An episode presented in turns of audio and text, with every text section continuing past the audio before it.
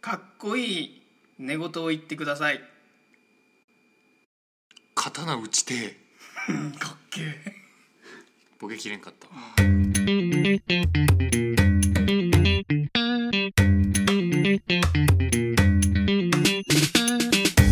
さあ今週も始まりました筋肉定食のタラチネラジオでございますございますますはいこのラジオはですね喋りが上手くなりたい筋肉定食の3人が送る雑談ラジオでございますなりたーいまとめてきたねそうまとめてきたはいじゃあ自己紹介いきますねはいで私筋肉定食の海地と申します、えー仕事中外せない飲み物といえば無糖のカフェラテですお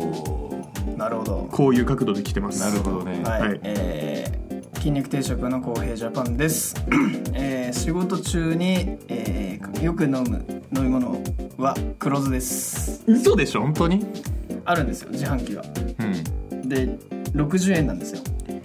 紙紙パックのやつパッ出たちっちゃいやつだほうほうほうほで水かなんか栄養なんか元気出る系のやつ飲みたいんですよううん仕事集中したいからっはいはいはいはいてなるとそれなんですよクロスドリンク結局黒酢なんですよあれうまくないううまいまいあれうまいですよねうまいねううんまいんで、うんすぐ飲んじゃうんですけどねはい筋肉定食の一徳です仕事中に欠かせない飲み物は味噌汁ですへへ なるほどね仕事中に飲んでるんですね はいう飯食う時間じゃないですかーん飯の時も飲んでるすごい塩分過多っすねじゃあいやいやいやいや結構えパソコン打ちながら隣に味噌汁置いてるってこ朝ねとああ朝かうんへえあそうちなみになんでですかタンパク質だからタンパク質か確かに、味噌って味噌多あそうなん少だ多少じゃないですかでもうん多少のタンパク質じゃないですか結構タンパク質なんですかあれまあ水よりはまあ水よりもね水よりはねお茶も喉乾かね逆にあでも水も2リットルぐらい飲むよあなるほどねう、ん、水と味噌汁かうん、水 with 味噌うんなるほどね、 まああれですね実質味噌汁ですね実質味噌汁、薄めの薄めの味噌薄め汁の味噌汁はいというわけではいというわけで今日なんですけどおちょっと昔の話をねして盛り上がることよくあるじゃないですか、あります昔話ああねね僕ら全員小学校中学校時代を過ごしていると思うんですけど、うんうんえー今回はですね、えー僕が、えー中学校の時によく遊んでた話をちょっとさせていただこうかなと思ってましておう何ですかねそれはあのーまあ、最近あんまり連絡取ってないんですけど小宮山くんっていう友達がいて名前出す 名な前んだうん小宮山くんっていう友達がいてうんで彼が多分僕の中学校で一番面白かったんですけど、まあ、結構当時仲良くてでちょうどね携帯電話が、えー持てるぐらいの年齢だったんですよ中3ぐらいだったんで。ううんんだからまあよく電話したりとかメールしたりしてたんですよね学校にいない時もうんでその時になんか謎にねあの夜中に、えーメールが急に始まることがあってそれがいきなり、まあ、僕が送ったり向こうから送られてきたりするんですけどうん昔々あるところにおじいさんとおばあさんと何々がいましたみたいな謎のメッセージがどっちかが送られてくるんですよ急に送るんですか急 にそしでたらそれに対して続きを、えー送られてきた側がそれにかぶせて、えーおじいさんはどこどこへ何々を、えーおばあさんはどこどこへ何々をそして〇〇は何々をしたのですみたいな感じでね、あのーどんどんボケをどにとにかく入れていくんですよボケを入れていくんですとかにかくボケっていう かあのーそうなのねそうボケをっていうかあのーもう物語を作っていくんですよねそうそういうことですよねそうそうで終わりはないんですけどほうほうまあその遊びが、まあ、当時の自分たちにとってはすごい楽しくてうん斬新な遊びしてるなあんま楽し中学レベルのことがやる感じじゃないいや別にあのどこレベルでもやんないですようんあれ本当 やりますよそんなことあお笑いサークルとかの人たちがやってそうあー確かにねそうですねあーなぜかわかんないけどそういうことやってたんですよ、うん当時ちょっとねふとそれをさっき思い出してうんやってみたいなと思いまして、怖いこと言いますうねん、で、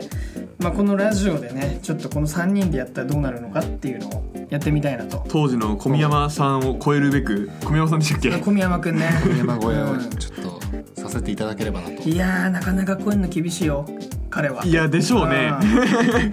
そういうことやっちゃうからね中学校から相当早熟ですねクリエイターすぎませんだって当時だってねなんか動画投稿してる人もいないですようんうんあのねまあもうちょっと話すとね小宮山くんが草案のね「コミットモンスター」っていうねあのゲームもあ ってなんですかそ れはとコミットコミットっていうかなんか小宮山モンスターだっけどちょっとあ の略あのちょっとどっちか忘れちゃったんだけど結構違うぞどっちか忘れちゃったんだけどコミモンっていう遊びがあったんですようんあのポケモンのパクリなんだけどうんそれはあのカードゲームをね自分たちで作るんですよああなるほど自分たちで絵を描いて、うんえーで砲撃力と守備力を描いて、えーその持ってる効果とかをん自分で勝手に描いて、で、えーと友達と自分が描いたやつを見せ合ってポイとで、えーじゃんけんしてなんか謎に勝負をするっていうゲームもやってたんですけどうんそれも超面白かったんですよね。 クリエイターですねあのーでも結構僕結構伝説のカード生み出しまくってた派なんですけど。なんですかそれはうん 俺が当時やっててよく笑い取れたネタはあのげ国語の教科書とかに出てくるあうのキャラクターを描いてたんです僕は。うんん中学校ですかそうなんだ例えばえっ、とね羅生門のババアとかなですんかかね全然覚えてないんだ けどなんなんだっけななんかのね現代文でねヤンおばさんっていうおばさんが出てくるんですよあーいた気がする微妙にわからんちょっといた気がするそれヤはンおばさんっていうおばさんが出てくるんですけど、んすごいいまだに中学校のやつと集まるとそのヤンおばさんの話いまだに出てくるぐらいうん結構受けたんですけどロジンかなロジンロジンって読むのかなロジンはすごい出てきそうロジンのふるさともヤンおばさんって言いますね魚みたいなロの人でしょそうそうそうそうそうでねなんかねあの比喩っていうか表現でね足がコンパスっていうくだりが出てくるんですけどコンパスそっくりな足そうコンパスそっくりな足だから僕はあのおばさんの足をきっちりコンパスで描いて 表現したんですけどあの技の名前とかもそれにちなんだなんか技とかいろいろ考えてまあその現代文の授業中に書いてるわけです、僕は。で、ね、じゅ休み時間とかにそれをねこう見せると、まあ、爆笑が取れたわけなんですけどなるほどねまあ、そそもそも僕はねそこのコミモンを考えたわけじゃなくてコミモンというプラットフォームの上で僕がモンスターを書いてただけなんで、うんうんうんやっぱ創始者である小宮山君は相当面白いわけですよ。確かにそうですあねの他にもいろんなねゲームを作りまくってたんだけど彼は。ほう今何やってるかめっちゃ気になるな、ね気確かににななるけどそんな彼と、まあ、夜な夜なそういう遊びをしたりしてたんですね。はいでえっ、とそれをちょっとこのラジオでこの3人でやってみたいなとちょっと思ってみたいでございますしなんかひすは僕は初めてこういう、うんもうよっしゃーやらなきゃいけないみたいな企画ですね、なんかそうだあねそっか覚悟を持ってやる企画ですねなんか太一くんは多分小中高の時にそんななんかこう意味わかんない遊びをしてなさそうだやよってねえっすよそんなの一徳くんやってそうですよね俺がやってた意味わかんない遊びで今思い出せるのは、これ中学校の時なんですけど、はいあのブランコはい、うんあるじゃないですか。で、まあ、中学校と小学校近かったんで結構部活帰りになんかそのブランコあたりでそはいの部活の友達と遊んでたりしたのよ。はいはいはい、でそこでなんか編み出したゲームがブランコってさこうめっちゃ漕いだ後さこう飛び飛んで降りるみたいなうんのありますがめねっちゃ流行ってなんかそれのさ距離とか結構ああやったやった競ったりするんじうゃん。んであれを飛ぶんじゃなくて、うん座ってる状態から直立になってこの立ったまんまスライドする距離を測るっていう斬新すごいそそういれうのをやってましたね僕はそれ歩いちゃいけない歩いちゃいけない直立した状直態で立の状態でどれだけスライドできるか、ブ ランブランコからナチュラルにでもめっちゃいいっすねなんか危なくなさそうだし危なくないと思う飛ぶより危なくないと思うえそれさその、う地面がさ滑る素材じゃないとできないよあのね砂あの砂のか硬い地盤の上に砂があああるやそうつそうかそうそうそうそうああなるほどねシャーってなるんですね靴に超負荷かかるけなるほどなるほどそれが超流行ってました、へえ流行ってたんだそれ、うん、部活でブランコの周りにある柵ないんすかないあじゃあいけますねそう柵もないし下も滑りやすいあいいなすごいなその遊び初めて聞いなるほたどでしょうねうんそういうねわけわかんない遊びやっぱやっちゃうよねん、やってたなじゃあ童心に帰って今日はうんジャパさんのやつちょっとやってみますか、そうでもね当時やってたのはメールで送り合ってたんで、はい考える時間があったんですよはいはいはいはい送られてきて、うんまあ別にいつ返してもいいじゃないですかそうですねメールですまあ、しまあでねも、まあ、もうちょっと言うとそれやってたその遊びやり始めた発端としては誰が一番起きてられるかっていう謎のゲームが他で走っていてああで、じゃああどうやって寝てるか起きてるかの判断をするのかっていうのでメールを十数分以内に送んなかったら返信がなかったら寝てるっていうことでおーでじゃあどうやってメールを続けるかって話になってそれが生まれたっていうのがあなるるんでほすどよね。ね。えうん、だからその1時間後2時間後3時間後に返すのはもうそもそもできないから、うん考える時間そこまでなかったんだけど、はいまあ今これ今俺らが3人でやろうとしてるのはもう考える時間がほぼないから、まあ、瞬発力だけでこれをゲームをやるっていうので、これは僕もあんまりやったことがないですねじこれゃあずっとやってたらなんかめっちゃ頭の回転速くなりそう速くなるし、なりそうですね面白くなりそうだうよ、ん。はい、ということでちょっと3人でやってみますこれできたらじゃあ小宮山超えですかいやーわかんないねいつかゲスト呼びたいね本当か？そこで俺と小宮山くんのそれをやってみたいねちょっと本家気になりますね確かに。まあ、うん一旦一旦じゃあちょっと3人でやってみましょうやりましょうかはい。じゃあルールは、えーまずじゃんけんで順番を決めますとはいで、まあ、最初にああの話す人が、まあ、設定とか全部決められるよねそうですもうねどういう昔話っぽい話してもいいしもう SF っぽいは始め方してもいいし、うんうんもう自由ですとはいで2番目に回ってきた人はそれにつなげて、えーそこでなんか設定変えちゃってもいいし、まあ、ボケ入れてもいいし面白くないこと別に言ってもいいんではいで最後に回ってきた人はまあ自分なり締めていただいてって感じで、3人でこうなんだろう2周目しない感じ、わかりまなるしほどねたはいって感じでやりたいなと、 OK 一周で完結と。一周で完結ちょっとなんか短めのをポンポンポンポンやりたい感も。ああなるほどねなるほどなるまほあど一回やってみてから考えましそょううかですね尺とかねそ見うですながらねはいじゃあちょっと順番決めをしましょうか、はいはいじゃあじゃんけんで最初はグーじゃんけんはい大工でしょ、じゃあ俺最後で最初のグーじゃんけんほい。えー二番目で。はいマジじかゃよあじゃあ1番目がかいちくんで2番目がいっとくんで最後が、えージャパンという形ではやーいらせていただければとじゃんけんに最初に勝って3番目でっていうのすごくねいや思った。 三番目がこれ多分一番プレッシャーかかるところなんだいけやプレッシャーはかかるんだけど、ど。うん。やっぱり2番目までこう、んあの聞聞きながらさ想像を膨らませるのが俺自身楽しいっていうあそういう感じなんだ。ああなるほどねはいはいはい。滑ってもいいじゃん別にうん。っていうくらいの気持ちでやりやりましょうよああわかりましたわはかいりましたじゃあ僕もあんまり考えないでいきましょうかうんじゃあかいちくんの設定が決まり次第始めたいと思いますはい。はいはいちょっと固まってないんですけどん行きましょ うすごいなじゃあ行きましょうかそれでは、第1回何ゲームこれ。えーアドリブ童話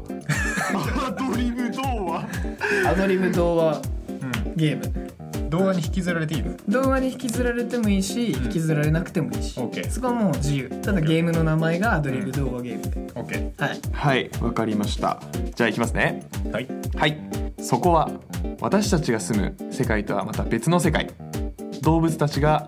暮らしている世界です動物の種類ごとに国がありますネズミの国犬の国猫の国今日はその猫の国のお話をします、えー猫の国の、えーとあるお家そこには4人家族お父さん猫お母さん猫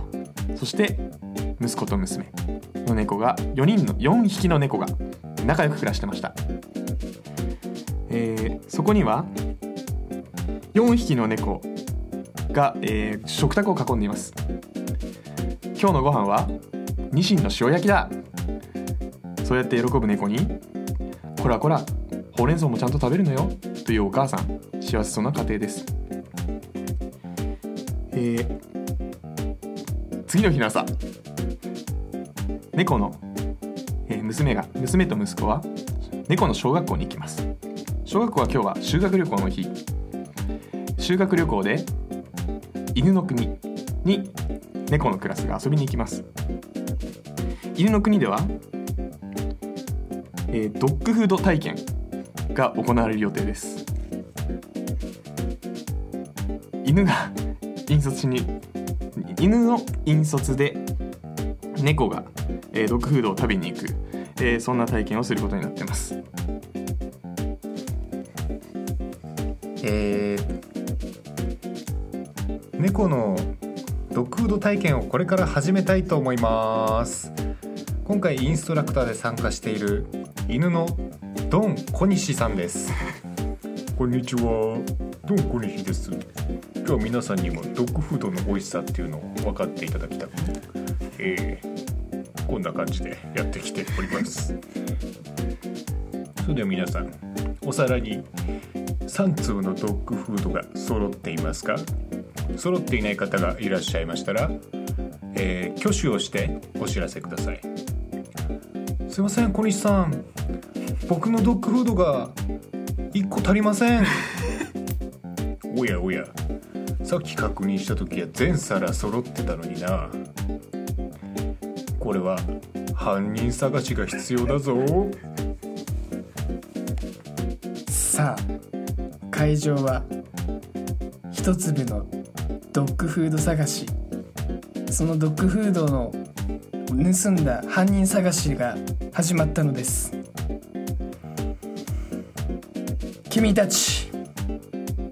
もう大丈夫ああなたはそう僕がドン小東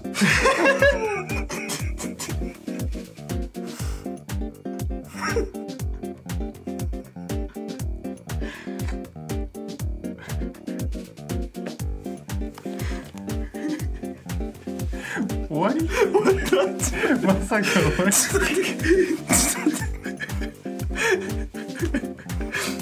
一回切りましょう かちょっとあのごめんなさいシンプルが良かったな失敗した けど失敗したけどでもまあ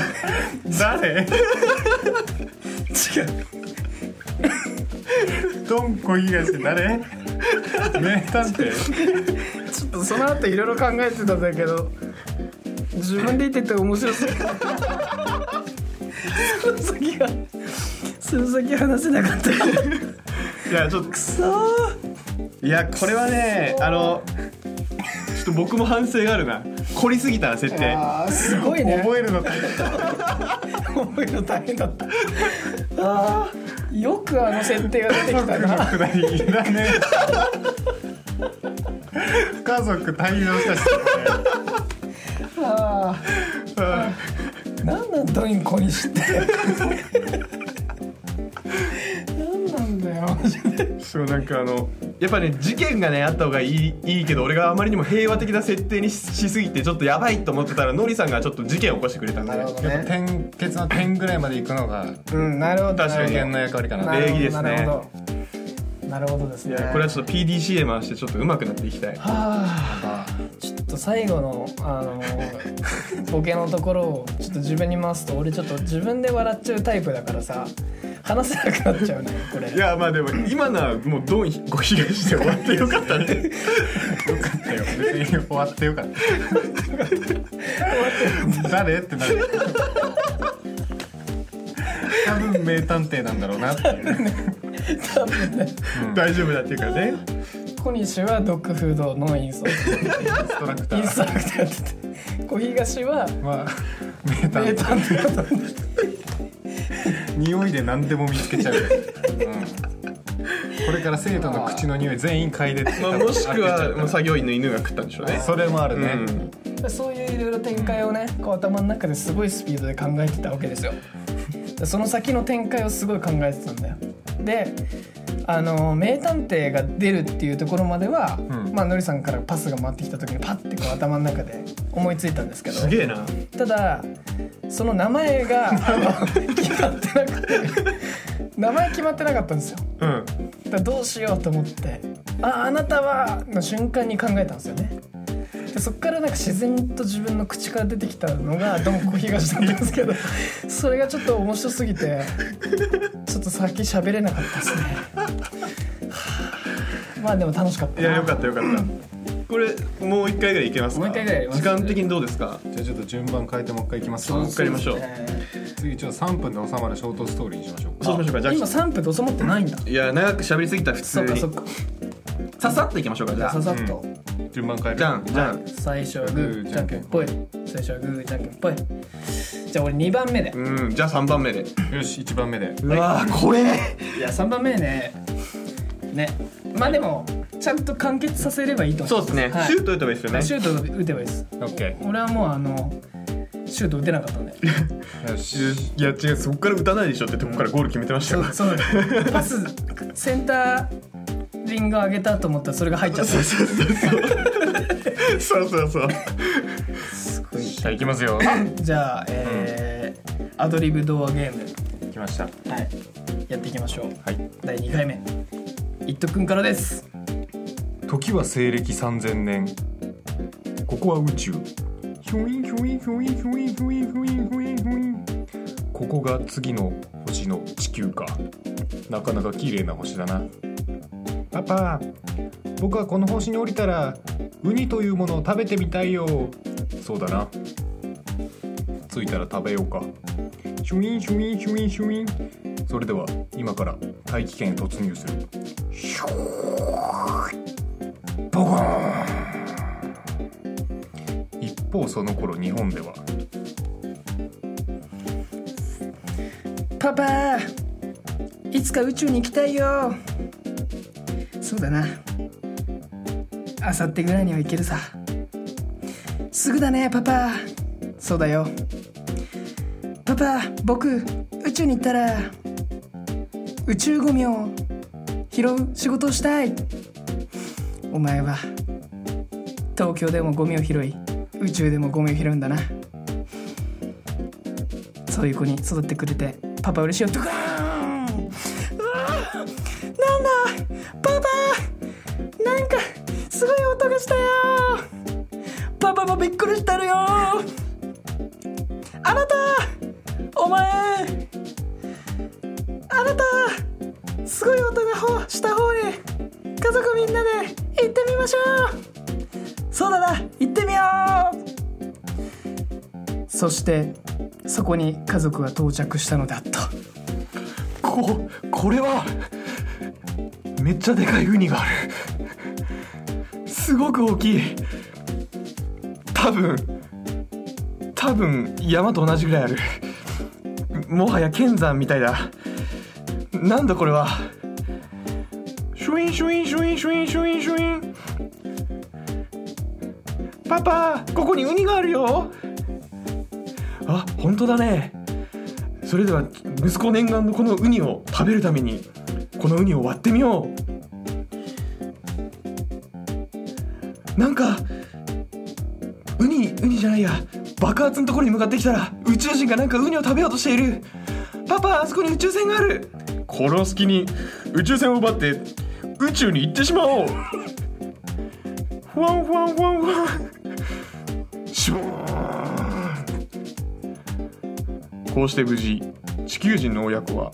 宇宙で宇宙ゴミを拾う生活を送ることができるのであっためでたしめでたしいろいろちょっと聞きたいことあるよねでかいウニ何ちょっと俺的にはさドカーンってあの宇宙からさそのあの宇宙船に乗ったその謎の宇宙人の船が到着した音だったんだけどなんで巨大なウニが降ってきてるなんで巨大なウニが降ってきたのそこでどういうこと確かに後から来てたな いやあの 表現の難しさなんですけど、まあ、ウニは僕の中でもともとあったんですよはいはいはいでうん墜落した UFO から出てくるのが シュインシュインシュインって音だったんですよ待って待って待ってどういうことどういうこと ウニはそこからあったけどあ元々あったそして近くにも墜落してたけどそうそう墜落してる場所から復帰してきた音 そうそうそうそうああいやあのもう戦々恐々としましたよ僕はやっぱりでもちゃんと宇宙ゴミを拾うっていうね、あの、いい感じになんかストーリーまとまったねそうねまあ登場人物どれが誰か分かんないけどなりかけたけど やばいみたいなみんななんか同じ家族構成ですよ宇宙と地球で同じ家族構成だなと思って呼び方同じだからどっちなんだろうってなる確かどうしようと思ったけどに確かにまあちょっとこれはあの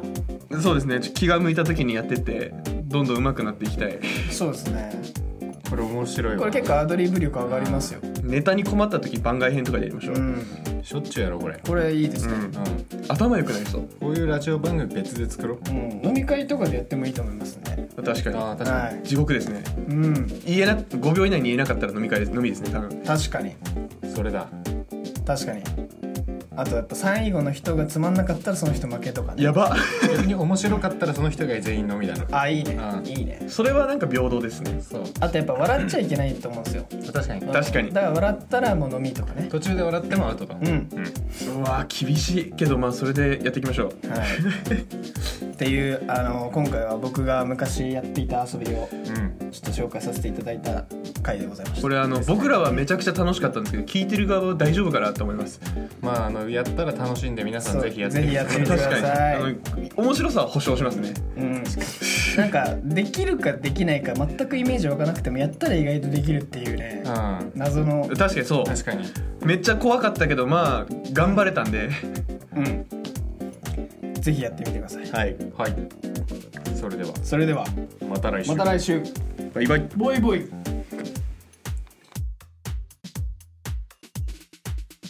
昔昔あるところに、えーおじいさんおばあさんそしてペットの犬が住んでいましたそこの村では家族で1匹犬を飼う習慣がありなので、えー散歩をする文化があるそんな村でした、えーある日おじいさんとおばあさんが山の中を犬を連れて散歩しているとそこに大きな大木がありました大木の麓にはこれはこれはとても可愛い玉のような猫がいましたおじいさんとおばあさんはこの猫を大層お気に入り家に持って帰ったのですが隣に住んでいる意地悪おばさんがその玉のような猫を見た時こう言いましたこの玉はわしのじゃ